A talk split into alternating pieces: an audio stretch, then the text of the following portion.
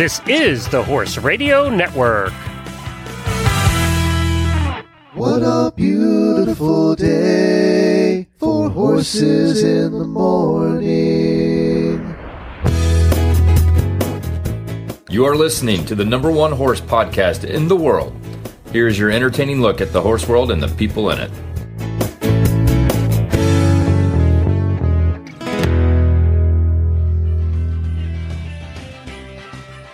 Well, before we get the show started, Horse Radio Network for the first time has a wide selection of Horse Radio Network merchandise available for the holidays. Hats, saddle pads, masks, clothing, mugs, and so much more, either screen printed or embroidered.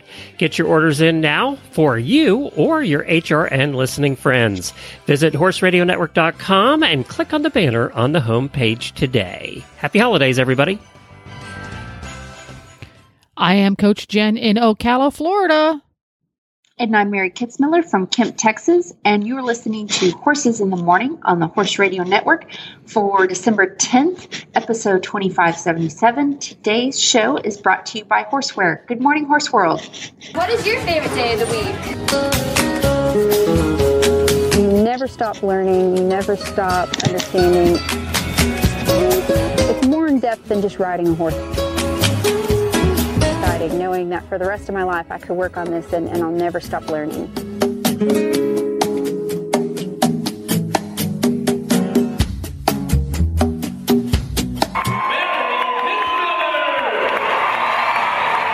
Yay! Welcome Yay. back. How's Mary? I'm glad to be back. Mary is here the second Thursday of every month, and um, Mary, being the professional podcaster that she is, um, is working out the details of her new podcasting studio in the new cabin in the woods. Dun dun dun. Yeah. so exciting. So it, it, so, sound, it sounds like you're moving some things around. Just a little bit, yeah. So I've, you're all settled I've, in now. Uh, all settled in. Um, I do have a cat in the background that's probably going to be making some noise, but it's better that I let him out rather than lock him up, or you'll hear yowling the whole hour. Yes, there's um, different kinds of cat noises, and some are less appealing than others. Yeah, so better him playing with whatever he's found. Now he's out of my uh, eyesight. I can't see him. He's playing with something. Hopefully, it's not harmful. Um, but if I lock him up, um, he he just screams on yeah. for hours. So it, will be bad. Yeah. so Still ironing out the kinks. Iron out the kinks. That's right. Because when you podcast and you're a horse person, you you kind of do it on the fly because that's the way horse people operate. Yeah, I've uh, I've done it. Uh, I've had my studio in my truck, um, on the road, and in uh, my country ranch without any internet. So it's been very interesting. It's not always conducive to new technology. Not always, but the new cabin in the woods does have much, much better internet. So as we work out the kinks of your operations, because right now Mary's Mary's uh Mary's microphone kicked the bucket. So she's using a, a, backup system right now. So apologies in advance for slightly off kilter sound, but the sound quality might not be the best, but the content is going to be just fabulous. Awesome. Awesome. and we always we start out every show on the second Thursday of every month. Mary Kitzmiller dazzles us with a training tip. So I would like you to tell us what our training tip is and if possible, what the inspiration was because that's half the fun. Yeah. So, and I think a, a, few of the listener questions kind of lined up with this, and that that's usually what inspires the tip. Is I'll get kind of a, a common thread amongst the questions. Um, so, and I've talked about this a lot before. I don't think I've ever done a specific training tip about it, and it is training stationary behaviors in your horse. Um, so, what do I mean by stationary behaviors? Um, things like teaching your horse to stand tied patiently, um, teaching him to stand for the mounting block, um, to stand still and quiet while you're grooming, um, and one of my favorite things to teach, it wasn't always so, but um, teaching a horse to ground tie. So I don't know if that is specifically a Western term. I saw someone in a question use the term park, which to me park means a different thing than I Yeah, think was in the question because I yeah I used to show Morgan so park was different. me- yeah. was like park out so the horse would stretch their front legs and back legs and it was a way to kind of show off how elegant they were. Um, but i think they meant like literally park your horse to stay still. Uh, so ground tie is basically that. You're not tying them to the ground. You uh, ask your horse to stand and he has no restraint. Some people will put a rein on the ground as a signal to the horse like you are standing still now. Um, I I have a little cue I give my horse. I run my hand down his forehead and I say whoa. And I do that like if I was getting ready to get on my horse and I realize, oh, I forgot my cell phone, it's over in the corner of the arena, or oh, I need to put on my helmet, it's you know hanging up, um, and I don't want to lead my horse all the way back over there. I uh, give him the cue. I run my hand down his forehead and I say, Whoa, and I go get the thing that I forgot. And he should still be there when I come back. So it's obviously, um, yeah, it's a good practical behavior to teach for convenience like that, where you can just um, have your horse stay and not run off just because you need to go pick up something uh, in the arena or grab something you forgot. Um, but it is also really good for your horse's mind, uh, as with all stationary behaviors. And I've said this before, we don't work on this enough. And this is coming from someone who never used to work on these kinds of things because it's boring. It's not as cool as jumping or lead changes and all of that. Um, Yeah, you- mo- most of your friends are not going to be impressed with. Look, I got my horse to stand still. You're not Uh, going to post yeah, the video on I'm like- Facebook or Instagram or anything. exactly exactly um so and i have gone from virtually never working on it ever to like getting really hyper focused on it. Um, and so what i started doing um, is years ago uh, when i was really getting into positive reinforcement training clicker training i started getting asked to do demos on what i had done with my horse because people were really interested. At the time you know uh, there are just a handful of equine clicker trainers out there. And for a lot of people in my kind of industry, my little corner of the industry, they had never seen it with horses. So I was getting asked to do demos and stuff. And I was training my 4.6's horse Guthrie, and he had all these cool behaviors we had taught. Um, but what I noticed uh, was that the first few demos I did, um, when I was doing a demo, I usually, usually by myself, so I didn't have an assistant to hand me things um, or someone to hold my horse if I needed to go set something up. And there was usually not a really safe place to tie my horse up. Either the the corral we were in was, you know, kind of like temporary fencing that wasn't really sturdy, or there was just crowds of people. There was just not a great place to tie that I felt okay leaving my horse there. Um, so when I would have to have him just stand still while I went to grab something, he didn't really have a good ground tie and he would just be really playful and he would pick things up off the ground or follow me around and kind of get in my pocket. And when you're trying to show like how great your training is or how great this training technique you're using is and your horse is being just a little bit silly, it doesn't look great. And it showed me the need like, okay, I have to teach this behavior. I need to teach him, you know, it's cool. He can do liberty and he can pick up toys and hand them to me and he can lay down. But I need him just to stand still sometimes while I'm either answering a question or I need to go grab something, some tool. He needs to stand. Um, so what I did with Guthrie was I actually used a rubber mat. It was just a square piece of cutout stall mat, so it's nice and heavy. Um, and I taught him to put his feet on it and to station there, to stand on it. And that was a good visual target for him, like, oh, when I'm here, I ought to stay here. Well, it was really easy to teach him to put his feet on it and he'd get the click and the treat. And but I needed him to stay there for, you know, maybe I'm I, I like to wax on philosophically for a long time sometimes. and I needed him to stand while I was doing that and answering questions and explaining things. So what I started doing was kind of mimicking what I would have happen in the demo is I'd put his feet on the mat and I would tell him, whoa.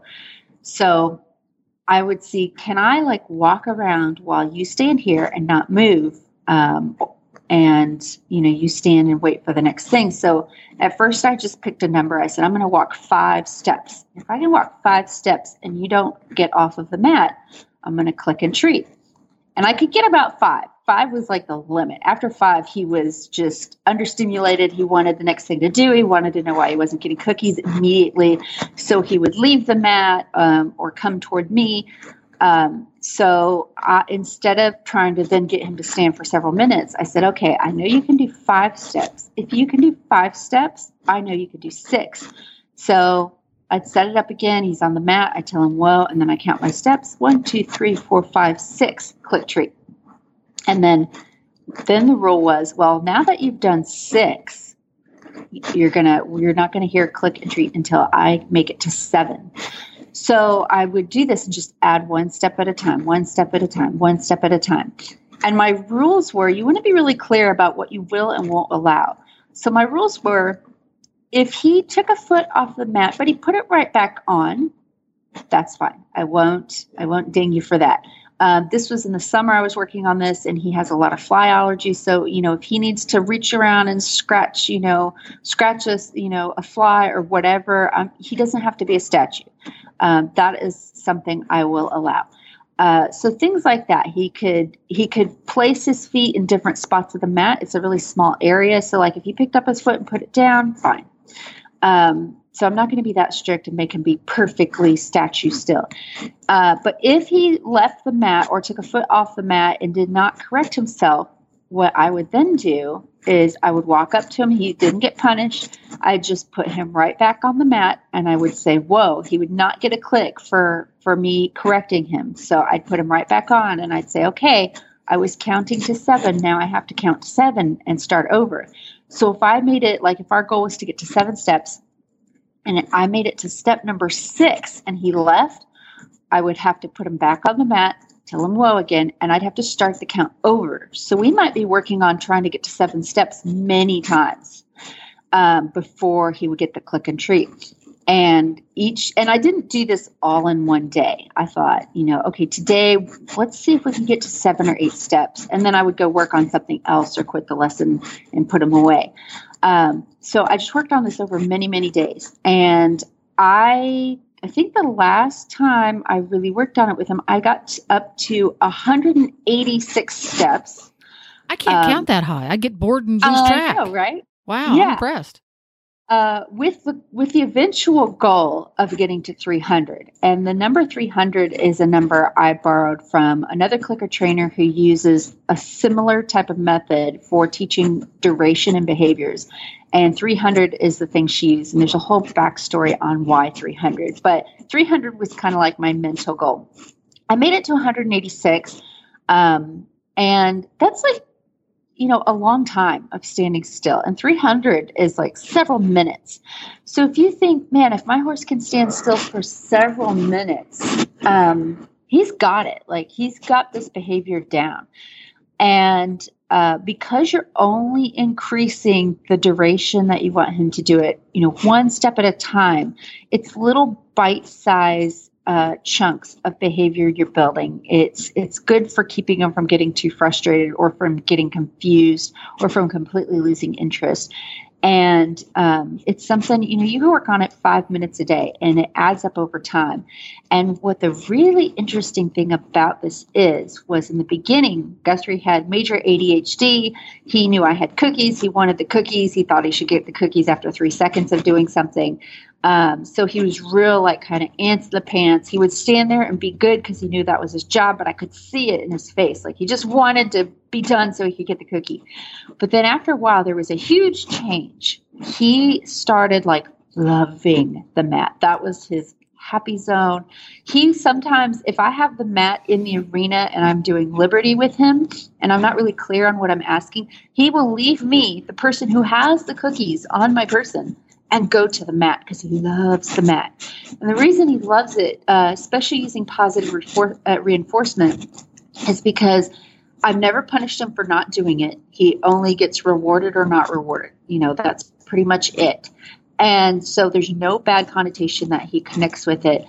He only connects it with like warm, fuzzy cookies. And, you know, when I do this, everything's great. And so he got to where he would just do it to put up with me to get the cookie to, oh my God, I love this mat. I'm, I will, and, and I've seen him go stand on it when I'm not there, if he's loose in the arena. So like it, it was really kind of interesting how a behavior that at first he was really young when I started this. So he's kind of this young antsy ranch colt he he went from oh fine i'll just do it to oh my gosh standing still is one of my favorite things to do in the whole world. And if you can get your horse in that type of zone then when you're in more stressful situations and you tell your horse hey guess what? Let's do our stand still behavior right now. They're like oh my god thank god yay. Rather than what happens to us so often is we need our horse to stand still or stand tied and they're antsy and now we're at a really stressful situation. So it's really hard to get them to come down and relax. Yeah. So working on this kind of stuff at home can save your butt when you're out you know doing things with your horse. Pretty darn cool. And it's it's such a useful skill. Um, whether you use a target or not it can apply in so many spots. So a great tip. And speaking of antsy, everybody's getting a little bit antsy because it's the holiday season and they want to go shopping for holiday things. Well, guess what? Horseware, you know them, the folks who make the really wonderful Rambo and Amigo rugs. Well, they have their 12 days of holiday deals going on right now. So if you go over to horseware.com and click on the big red banner, you're going to find some pretty cool stuff. Right now they've got a crew neck base layer on sale, regularly 30 bucks, 14.95, and it's chilly everywhere, even Florida right now. Just putting that out there. They have uh, Amigo Hero turnout rugs on sale, a whole bunch of other stuff. So go over to horseware.com, click on the 12 days of holiday deals, and click on, on there and see what's going on because it's going to change every day because, hello, it's 12 days. So thank you very much to Horseware for helping to bring this show to you every month because if it weren't for Horseware and the other sponsors, we wouldn't be here. Dun, dun, dun. So antsy again. We put out the call for listener questions, and we've got time for one listener question before we go to our holiday radiothon segment. So, what's it going to be? I'm going to go with Karina Marot's question about deworming. Ooh. So, yeah. So, it's a little off what we were going uh, on about earlier. Well, but I don't know. It, it, it, could relate because hello, they have to kind of stand still for a little bit while you deworm, right? Yeah, patience and putting up with stuff, putting up with all the weird things we do to them. Um, so her question is, what are some tips on giving my two-year-old Mustang deworming paste? He's very suspicious of the tube near his face. I can stroke his neck with it in my hand, but I can feel him tensing as I get closer to his face, um, which is typical of many horses. Uh, so there are two ways to go at this. There's the slow way and the fast way, and both have their practical use. So the slow way, i and you've already got a great head start on it of you know having the tube in your hand and you're rubbing him all over with it. Um, this is something you can practice when you don't need to deworm him, so that when it is time to deworm, it's not such a big novel. Suspicious concept for him. Um, so, you know, you can get a, a, a tube of dewormer or an empty tube that you've already used and put it in your hand and rub him all over and use a little bit of approach and retreat. So if you can rub him like say at the base of his neck and he's fine, start there. And then when you feel him tensing as you move the dewormer up uh, up his neck and you feel him start to tense, hang out at that kind of red zone for a little bit. Don't go any further, but just hang out there until you feel him kind of let up and relax, and then retreat back down to the spot where you started, where he felt uh, more comfortable. And you could do that until you're all the way up to his face.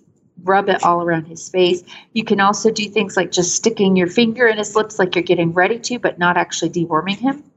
The other thing you can do is you could take that empty syringe and fill it with something delicious like molasses or honey or or um, something that is is going to taste really good that your horse is going to like. And, may, may I insert in here because we've fallen into this trap before? Test and find things that he loves without using the syringe because a lot of people because a, a common common oh put applesauce in there. Well, not all horses like applesauce. So find things that will come out of that tube easily and test them by just putting them in a bucket or your some putting them somewhere he where he is comfortable eating them and do that first and make sure he really loves it before you put it into the because I discovered that Nigel doesn't really like applesauce.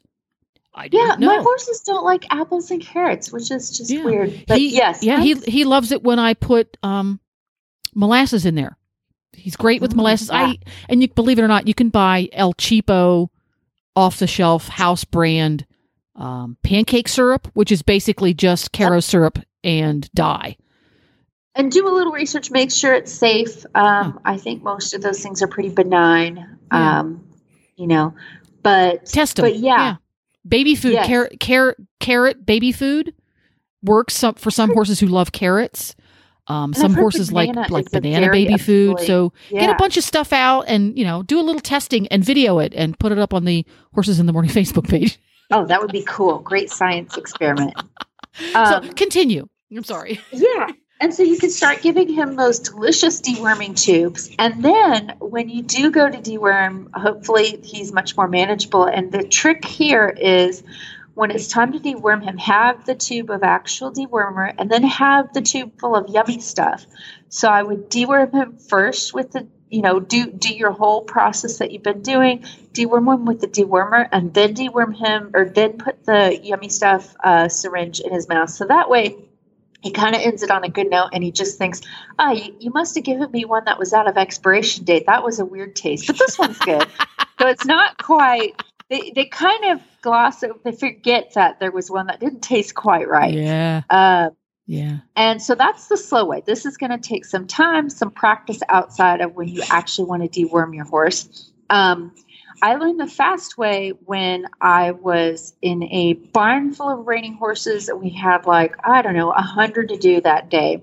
And there was uh, a girl on staff with me. We were going through and deworming, and I'm doing all this desensitizing and approach and retreat, which is all well and good. But when you have a hundred horses to do, you don't really have the time. And this gal who was with me on staff had worked in a sale barn uh, where I guess they had to do this quite a bit, give their horses things in syringes. Um, uh, you know, I don't know. I think dewormer. I'm not sure, but but she'd worked in a barn where this like it's strange horses and they all had to have this stuff and um, she would just um, kind of hold the horse by the side of his halter and if you could stick your finger in the corner of their mouth not in between your teeth like up alongside their teeth if you can hook your finger in there I've found that no matter what a horse does almost every time if i can get my finger in there and keep it there i can get the dewormer in there.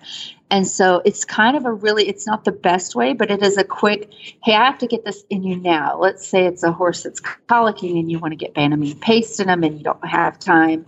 Um, i've i've gotten really good at i just hook my pointer finger in the corner of his mouth pull the corner out and i can just go right in with the dewormer and you, you it takes a little practice to get efficient at it but it is a way like i don't have time to do the whole thing have, this horse needs this medication or whatever immediately and we've just got to get it done with as little fuss as possible so that's the quick way There you go. Something that I've found helped a little bit too is different wormers do taste different.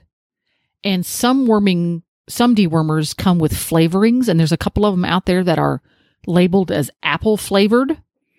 Yes. Uh, I don't remember the brand offhand, but that did make a difference to some of the horses I've warmed over the years. If you get the apple flavored one, I don't know if they are apple flavored or not because I taste a lot of things my horses get, but I have not tasted their wormer. They are certainly apple scented, and I think that might be what is doing the job. Is that is a very very strong apple scent. So um, that might be something that you could clue into too if the particular active ingredient that you are using is available in a flavored version might not be a bad idea to try that. And most of the time ivermectin is the one that you can find in the different flavors. I'm Yeah. not sure i found it in other active ingredients but one of the is it fenbendazole there's oh two yeah because I, I i've used the apple flavored is ivermectin and there's brands. another chemical that is available in, a, in an apple too that i've tried and it was one of the really offensive stinky yellow ones so check that out in your in your shopping because uh you know why not uh, stack the deck on your side right Make life easier. Make life easier. Great stuff. And because it's the holiday season, we've been taking bits and pieces of the past five years worth of radiothons and inserting them into the shows the past couple of weeks just because we need a little holiday cheer. It's 2020 people. So we're going to sit back and enjoy this. This is actually a interview that you and Tara Carter did in I don't remember what year it was. It might have been 2015, but with Reata Brannaman, Buck's daughter. Oh, I think it was like 2017, maybe. Was it? Yeah. And it was a Yeah. fun interview. So we're going to sit back and listen to that. And then we're going to hear a little bit from one of uh, our other sponsors. And then when we, come, when we come back, we're going to chat with listener Kristen about her problem. So sit back, enjoy. So we'd love to welcome Reata Brannaman to the show. Reata's made a name for herself as a horsewoman and a businesswoman. I mean, to add to the list of things that she does, and I know a lot of you guys are excited to hear from her. And you probably know the many hats that she wears, and she wears them well. But I think it's worth mentioning that you know she's a colt starter, she's an instructor, a trainer, a competitor, a producer, a model, a cook, and and really uh, one of the top cowgirls in the country. So, uh, And just that's love all at to the age of 12. Reata. I know, right? Yeah. Not quite. She's uh, yeah. So Reata, thank you so much for joining us. And uh, how are you doing today? Oh, I'm doing good. Thank you guys for having me.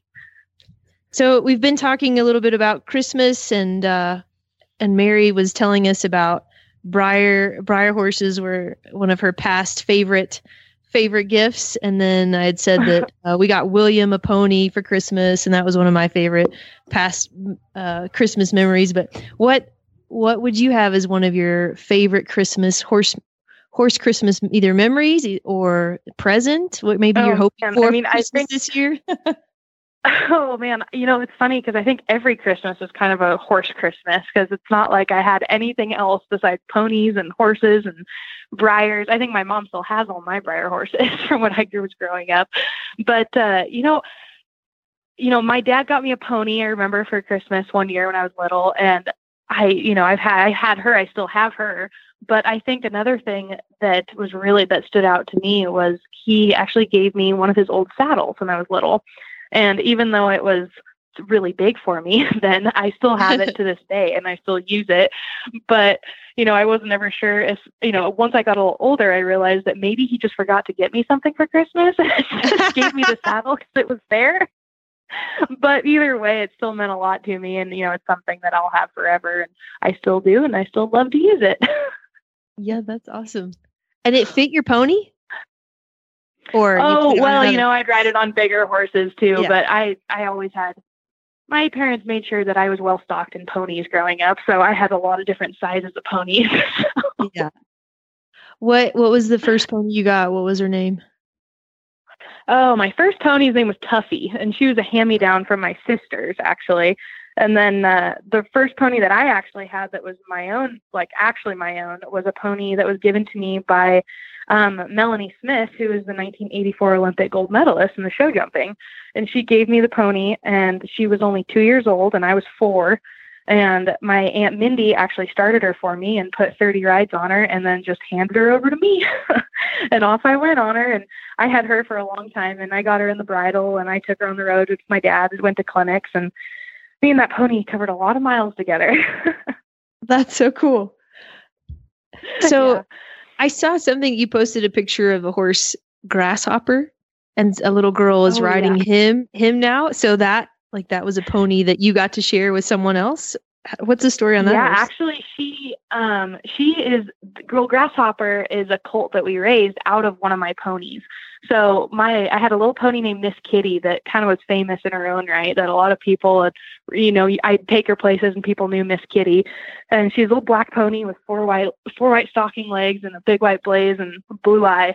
And uh, I rode her and I showed her at the Californios actually when I was little. And um, we bred her to my Patty's Irish Whiskey stud that was um, on the cover of America's Horse with me earlier this year. And I got Grasshopper. and he actually, he almost died as a baby. He was 12 hours old and he had an impaction. And thank goodness for our amazing vets in Sheridan. And they did surgery on him and weren't really set up to do surgery, but they did surgery on him and they saved his life. And so he's kind of a little bit of a survivor. And this little girl named Kaysen came up and saw him in the pasture when he was a weanling, and she just fell in love with him. and her mom was there starting a colt and dad's colt starting clinic. And every time we couldn't find Kaysen, we'd find her over with Grasshopper.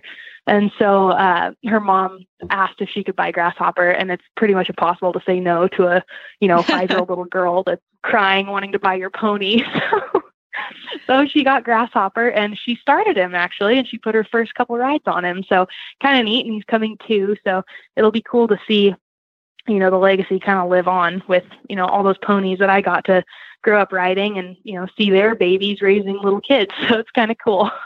Yeah, that's awesome. And what are your Yeah. what are your plans for Christmas this year? What what's the, normally the Christmas season look like for you? Well, I actually just got back from my uh, parents' house in Sheridan for Thanksgiving, and my dad informed me that we have a lot of colts to start and we have a lot of babies to halter break.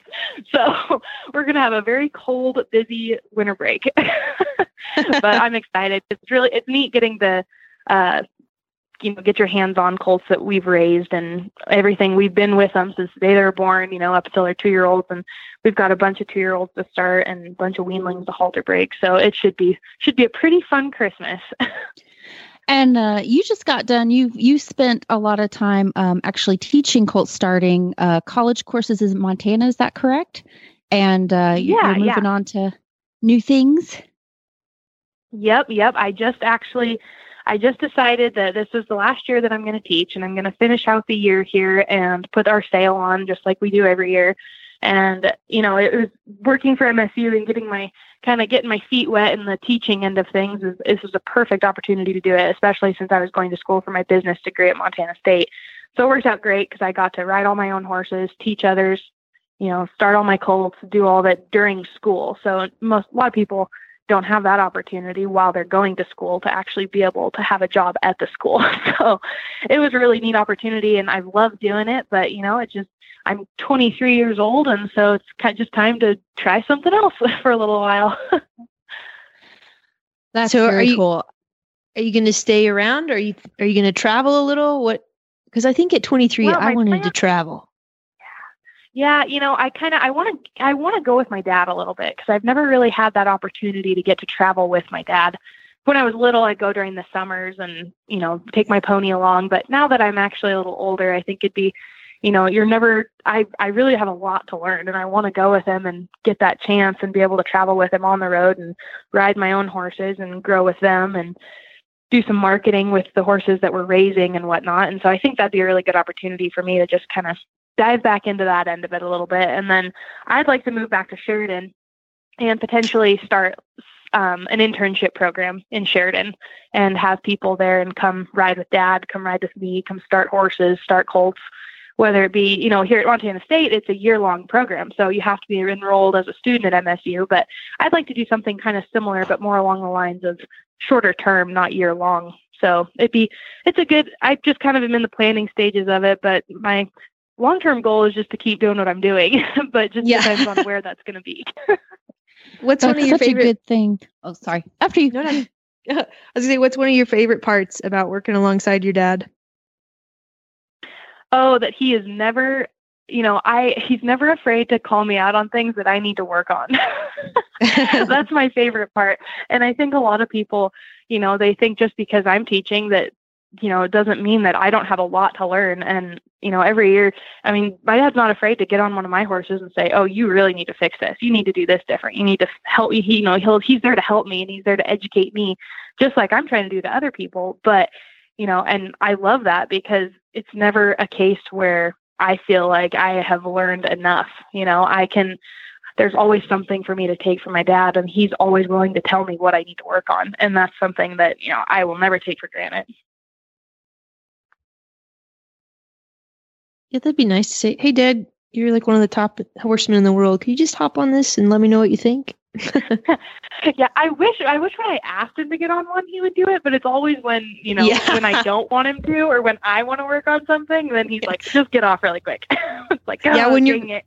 when you're really open to suggestion is when it comes, right? Yep, exactly. Yeah. What were you going to ask, Mary? Um, I actually don't remember. Well, I was just gonna say I have ADD. um, I was just gonna say I think it's a really terrific idea. Uh, what you're wanting to set up with internships and things like that, especially where colts are concerned. Um, just my little experience in the performance horse world, I think people don't put enough emphasis on the beginning of it all. That you know, there's a lot of guys who once the horse has 30 days, they can take it over, do some pretty cool stuff.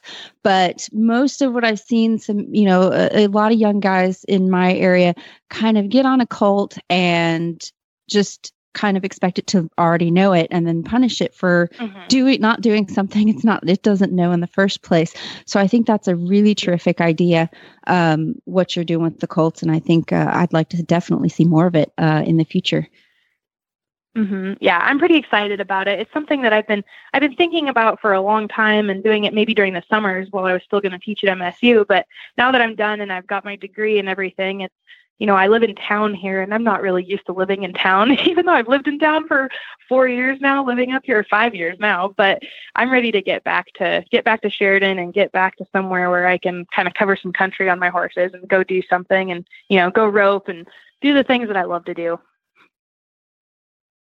So what's your favorite loop to throw? Do you have one?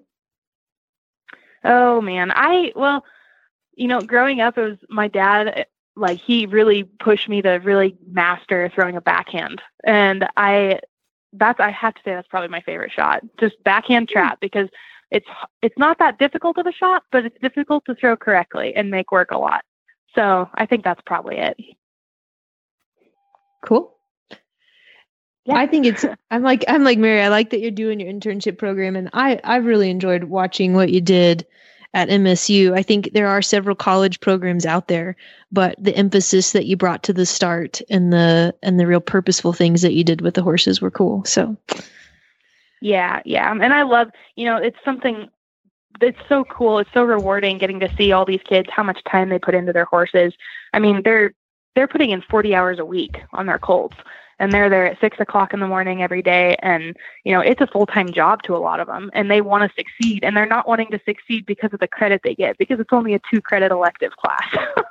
They're wanting to do it because they want to do it for themselves and they want to grow and develop as horsemen. So it's it's been really cool to get to see that and get to be a part of it one thing, um, I had a few friends that went to uh, a very horse central uh, school program back east. And one of the things I was really surprised to learn, I was wondering if you had any experience with it, is uh, uh, this particular college, Findlay, actually in Ohio, they have actually mm-hmm. a Western uh, a major we can major in riding. Western horses or riding english horses and and it was all about horses and you're riding uh, that's that's all what you're studying. But there'd be people who would show up to it who have never been on a horse and they just decided you know what? I'm going to go to college and ride horses. Did you ever have people who showed up who just never done horses at all before? Yeah, you know, honestly, um, a lot of times the best kids that I've had come through my program have been ones that have had little to no experience because it is a clean slate and there's no there's none of the you know so and so told me or this is how i've always done it. It's like well i don't know so tell me what to do. And that's you know it's been really neat getting to be around those kids and you know teach them from square one and have them really get confident asking questions and not be embarrassed necessarily that they don't know anything but just be completely open to knowledge. Having someone you know say this is how you do this and this is why you do this. And then for me as a teacher getting to grow and develop in my teaching methods and be able to say, okay, do you understand how I'm explaining this? And, you know, if they say no, it's like, okay, well, that's good. Now I can think of another way to explain it. yeah. So, you know, I've had, I've had everything from art majors to engineering to nursing to, you know, across the board. But for the most part, most of them have had some experience writing and that makes it easy. But we hold tryouts and, you know, I have had kids join the class that have been in it that have not had any experience on horses. And they've been just as well off just because you know we do emphasize safety so much in the class and making sure that the horses are safe and the riders are safe and the people that buy the horses at the end of the year are safe. So it's you know i wish that a lot of people would have that start especially in this setting to where someone is there to watch out for them instead of just you know going and buying a horse and think they're going to do it.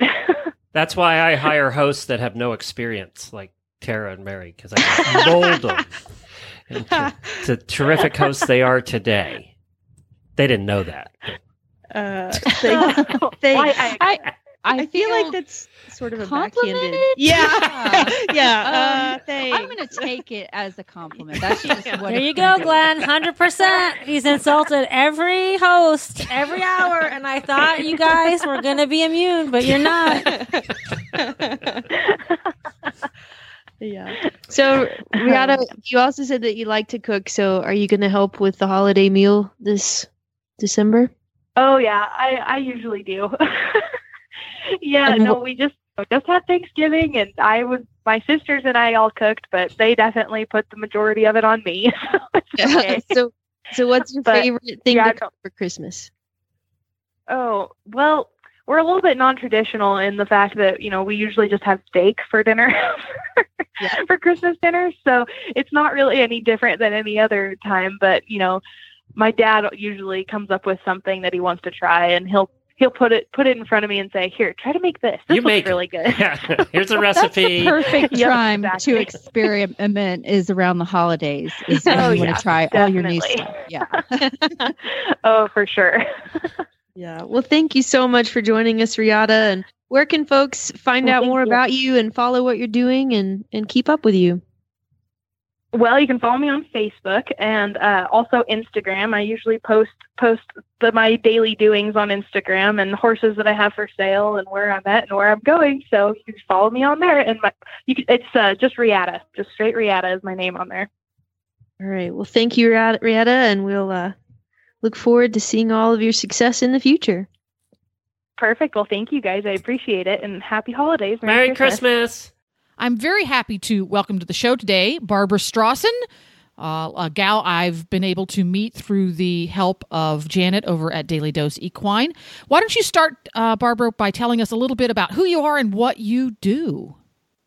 Okay, well, I'm a dressage trainer in the DC area, Clarksburg, Maryland, and I've been training for many years now, and uh, I have mostly dressage. I, I train, compete, and teach dressage riders and also event riders. They tend to go together, don't they? Any any dressage trainer always has a percentage of, of eventing riders too, don't they? I think so. Yes. Yeah, yeah. So it's it's fun to help them out. Yeah. So, as I said, I got to meet you through Janet over at Daily Dose Equine. So, I wanted to ask you, how did you come to know about Daily Dose Equine horse feeds and ration balancers? Well, I actually knew Janet through the community, and uh, she she actually called me and and told me about her feed, and I thought, yeah, I would be happy to try it. Uh, I had one horse that was a pretty picky eater, and I said, well, let's try with him first because if it doesn't work with him, it's not going to work. So uh, so we started. His name was Almacelli. It was my Grand Prix horse and we started i believe it was with the the senior feed and uh and he he stayed eating, eating that longer than any feed i'd i'd tried i'd tried several different kinds he'd eat for a little bit and then get sick of that and you know so maybe it was ulcer related and things like that but Makes you think um, of that Life he- cereal commercial, doesn't it? Mikey likes it. It did exactly, and that's exactly what I said. yeah, he'll eat it. Mikey will eat it. He'll eat anything.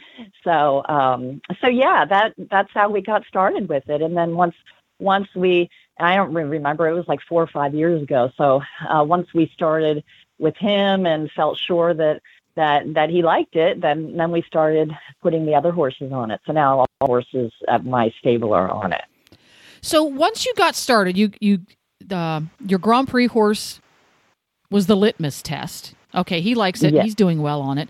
What what changes did you notice in the herd as you started getting everybody transferred over to the daily dose feeds? Did you notice anything change about the way they looked, the way they behaved, how much you were feeding? Yeah, I mean, several different things. I mean, certainly the, the last thing you just mentioned with the amount, I mean, with, with the daily dose feed, we didn't have to feed as much volume. You know, it's very concentrated.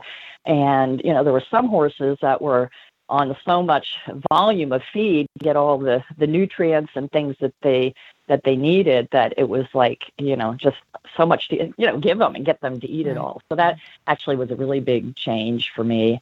And uh, i just you know overall all the horses just have consistently looked good. They're they're shiny. They've got dapples. And i just remember one other notable time one of the horses that uh, was a, a very easy keeper. She's on the carbuster uh, we took her for a, a vet checkup and I mean, the vets just couldn't say enough how beautiful she looked and how great her weight looked and how how her coat looked and just you know so that was just really clear to me that that that part of that i mean certainly it's the whole program but you know very important part of the program is the the feeding. So um so that was really really telling to me. So there you go. Yeah. And how many horses do you currently have using the Daily Dose products? Um, I have eight horses, eight horses in my barn. That's a lot of you know, horses, so girl. I'm going to let you go then and get finished with your riding. You're a busy woman. Well, thank you very much, Barbara, for spending a few minutes with us today and telling us about your experiences with Daily Dose Equine, which is available, by the way, nationwide through Chewy. You just Google Daily Dose Equine. You can also buy it direct from Daily Dose Equine, who is in the on the East Coast. Uh, just put in there dailydoseequine.com. Thanks again, Barbara. Okay, so we have Kristen Bentley on the phone. She's one of our auditors in our really cool auditor group who provide us with all these awesome questions. And uh, you have a question about separation anxiety. Is that correct? Yes. Yeah, and it looks like lots of other people maybe had that question too. So And I get this question all the time.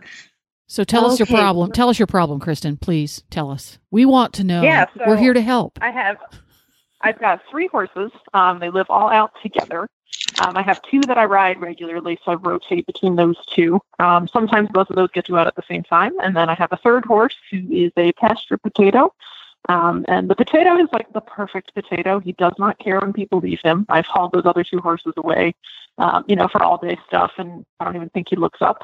Um, he's the perfect pasture companion. Um, but if he is the one that leaves, um, one of those horses in particular gets very, very upset. Um, it's very rare that that horse needs to leave, um, but I found out the hard way in the fall when I was trying to um, lay up an injured horse in a small pen. Um, even though the small pen was inside the sacrifice paddock with the other two horses there, he just could not handle it. So I ended up having to lay him up in the bigger paddock, and that slowed down the injury, uh, you know, recovery and all that. So I decided over the winter that I was going to work on hopefully being able to train these guys to enjoy a little more time apart from each other um, to set them up for success just in the event, you know, in an emergency that I need to have them separated and happy. So, um, so I'll tell you what I did last night is I took out the potato and I put him in a, a small pen where he was kind of at a fight from the other guys. Um, I tied one horse in the barn with a snack bag, and then the, the one with the most separation anxiety stayed in the sacrifice pen. Um, and I just waited for him to settle down. But I don't know if that is the way to keep doing that going forward because it was kind of a stressful, you know, half hour of him pacing and screaming. And, you know, I'm not sure if I'm going to cause more stress with that long term or if that's really how I should be doing that to, to build a little more independence. Uh, well, kudos to you for recognizing that. Maybe we should practice on this. So, in case we're in an emergency and we have to separate these horses, it's not pandemonium. And I think you've got a, I think you've got a really good idea and a really good start.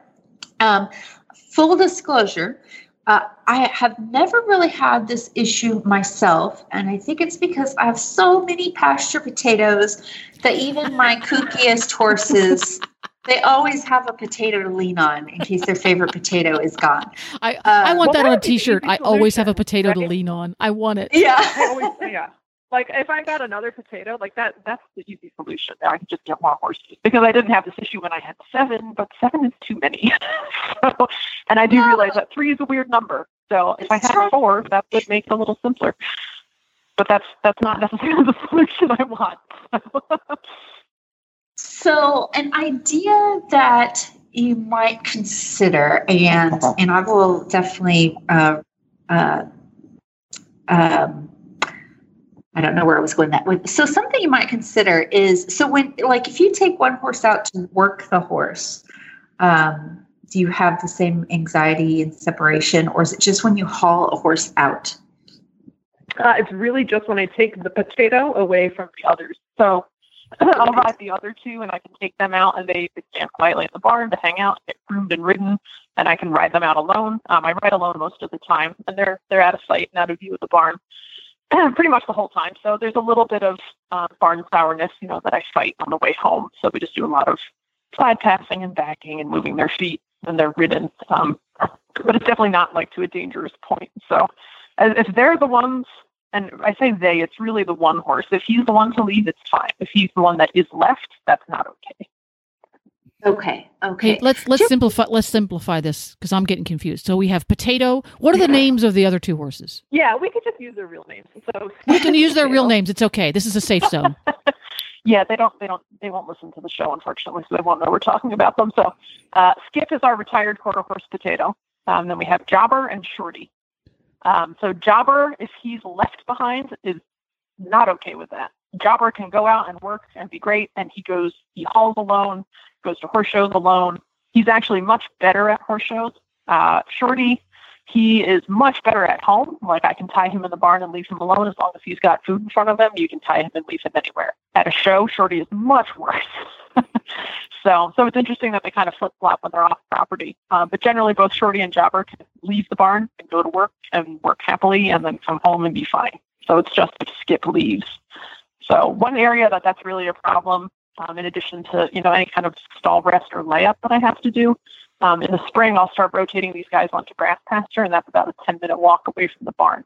So what I did last year um, as a really lazy equestrian was lead all three at the same time. But I would like to get away from doing that because it's very hard to go through that many gates uh, with three horses in hand. So I would really like to be able to lead them just for safety and for you know my own peace of mind long term. Be able to lead them one at a time and leave one in the pasture while one is in transit, and not have them screaming and running fence lines.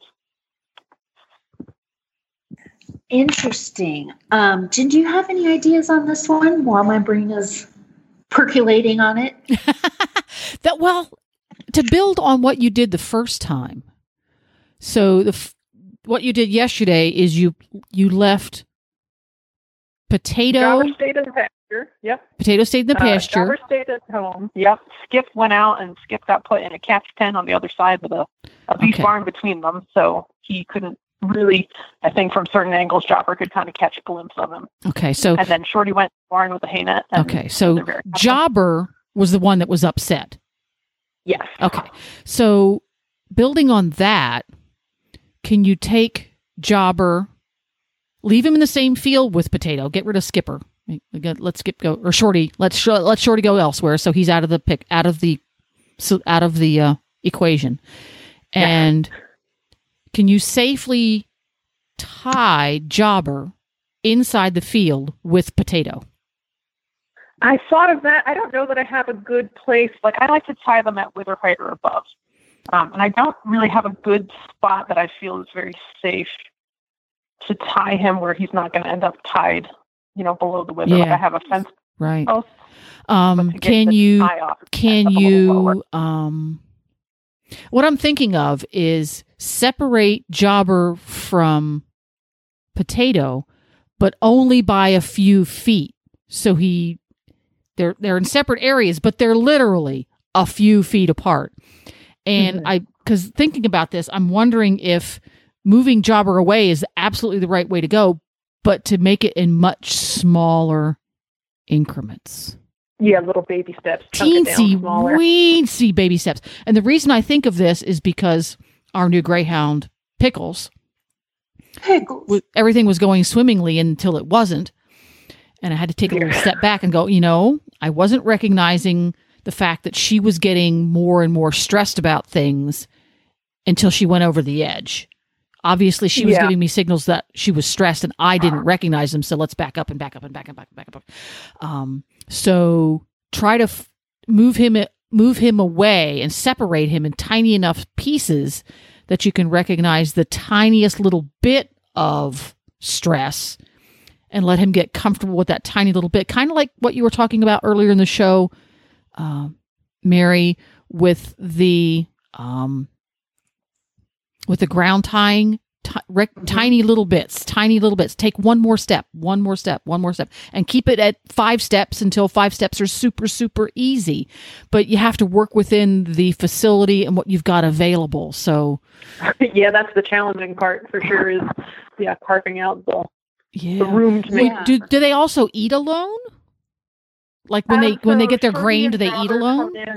Yep, because Skip lives on air. Um, Yeah. he's the typical quarter horse air plant. So, um, yeah, the thoroughbreds come in um, and eat separately. I mean, they're both in the barn together. hmm Um, but again, you know, like the daily coming in to get groomed and saddled and ridden is not the issue. It's really just Skip going somewhere else. So, so what I'm gathering is that you know, that, like it's going to be stressful. There's no way around that. But we're trying to just mitigate the stress and putting it into manageable little chunkies rather than Yeah. How about just you, Mary? ripping off the band-aid and taking Skip away. Yeah. How about you, Mary? Where you exactly yeah so so both like with the with the stationary thing i was talking about earlier and the deworming um whenever you're building new behavior you're building duration and their ability to endure something longer um if it's you know going to heck in a handbasket the the the thing you always want to do is if, if you can is break it down more more and more and more so if i know my horse won't tolerate something for several minutes can he tolerate it for a few seconds? And that seems like you're trying to climb Everest when you're starting out. But all you got to do is, I'm going to tack on another second, tack on another second, tack on another second. And they eventually build the emotional maturity to um, to be able to endure that and be okay. And um, like with using approach and retreat on the dewormer I was talking about earlier, there is um, there, if you think about a horse's kind of emotions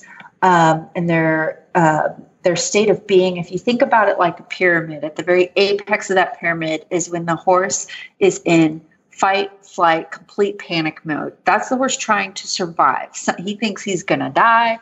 He's going to do whatever it takes to live. He cannot learn in that area. So that's the horse who's trying to run off, run backwards, break, you know, break the cross ties to get away. Um, screaming you know th- that the horse can't learn he's just trying to survive at the very bottom of the pyramid is the horse incomplete he doesn't feel threatened in any way he's grazing he's with his friends everything's wonderful low energy um, that's a great horse for the that's a great place for the horse to live too but not a lot of learning Uh, you could get a lot of training done there but where they're really going to learn and progress the most is that middle zone. So this is where the horse is like, something's going on. I'm not sure about this, but he's not jumped the the the border into that freaking out. He's going to hurt himself or someone else. We never want to have them there. And that seems like that's where your guy's going when, you know, you take the potato away and he's just like, panic. Well, now all you can do is just hope he doesn't run into a fence or hurt himself or something like that. So we need to get him into that kind of middle area somehow, either by, you know, leading the other horses away for moments, increments, um, and and have him kind of live in that area and, and learn it's going to be okay. And then when you feel him kind of accept it and okay, I'm fine, then you can release all the pressure and give him a break and bring the other horse back and then try again. Um, so I'm thinking about how I would deal with this um, if I was, uh, if I had this situation going on myself. And um, I know that what your, uh, you know, your property it can be limiting in what you're able to do. Um, but how I would imagine working on it would be to make sure every horse's behavior to stand tied is on point and they can stand tied for long periods of time. I think that's really good for any horse, no matter what you're Mhm. doing.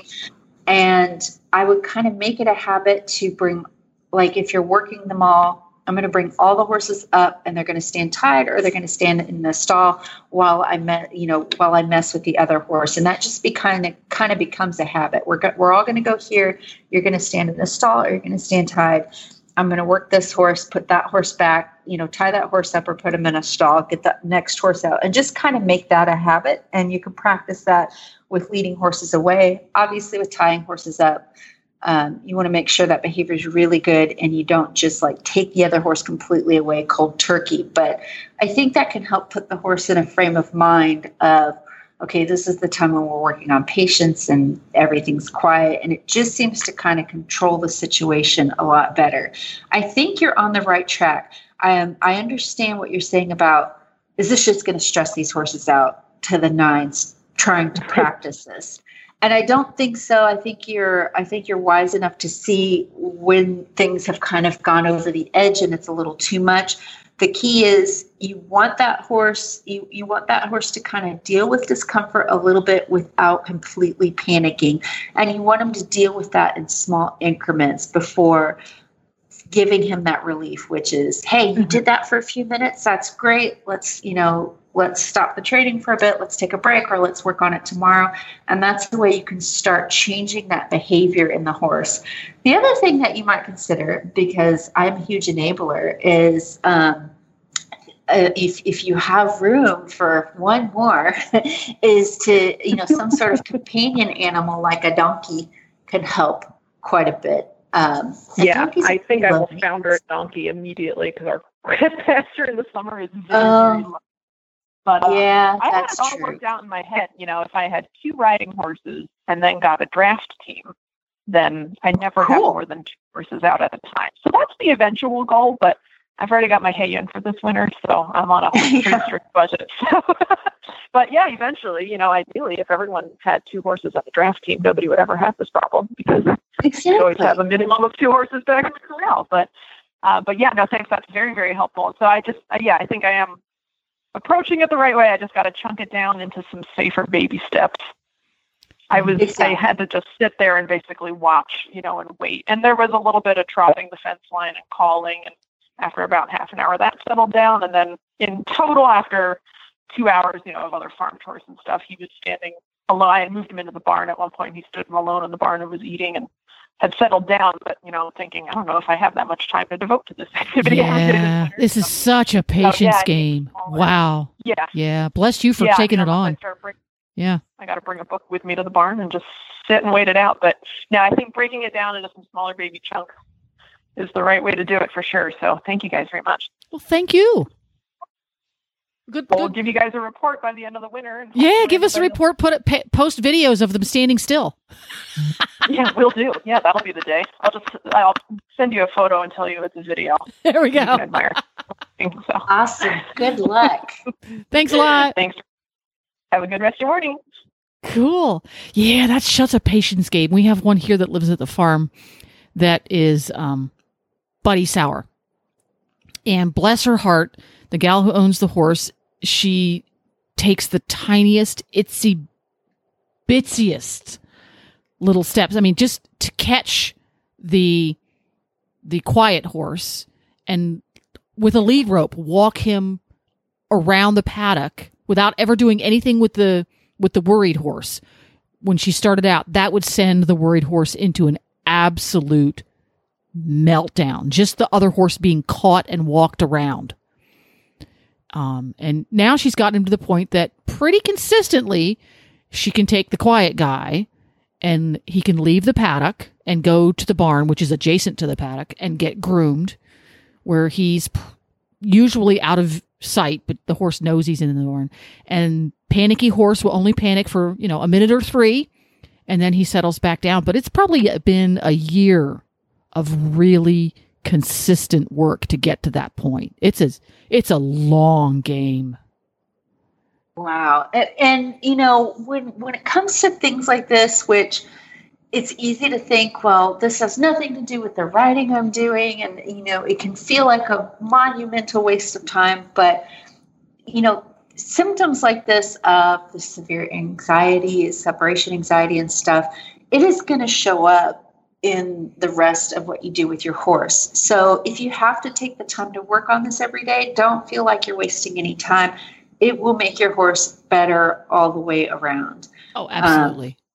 Yeah, you know, building that kind of maturity in them and uh, that you know that ability to endure things that they don't always find perfectly comfortable. It, it helps you out in other areas, and it's definitely worth working on. And I commend anyone who's taking on that challenge. Yeah, it it does. It it has a they have a fancy name for it, but it, but it does have a global effect on the the horse when he develops that mindset and that emotional maturity that you talked about.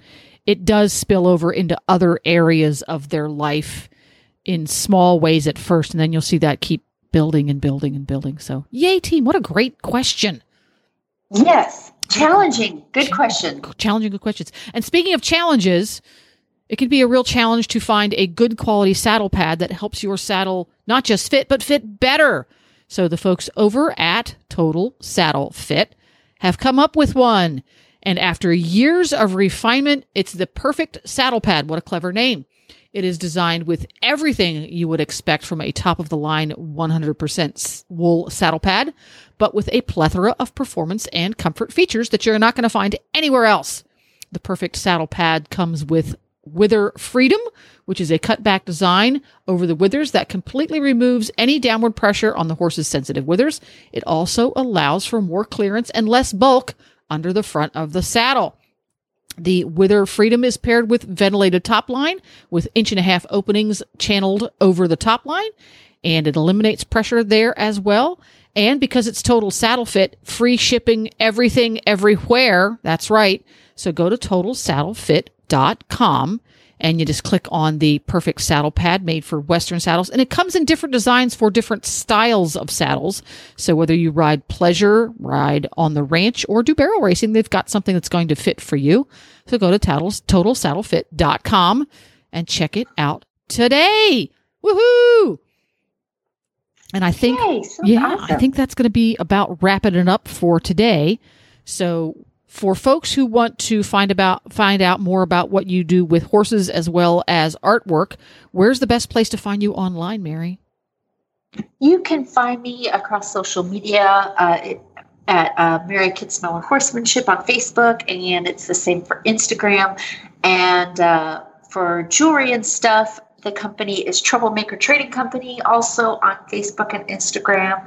And uh, we've got a lot of cool stuff on the website. I'm getting ready to put a lot of ready to ship stuff. So if you are doing last minute Christmas shopping, uh, you can find us there. And um, yeah, that's pretty much it. That's pretty much it. Well, thank you again for listening. Again, Mary is here the second Thursday of every month. We geek out on all things horse training. All of Mary's episodes are easy to find. You just go to horsesinthemorning.com and right there in the center of the page, you're going to see all the different logos from our monthly shows. And Mary Kitzmiller is right there.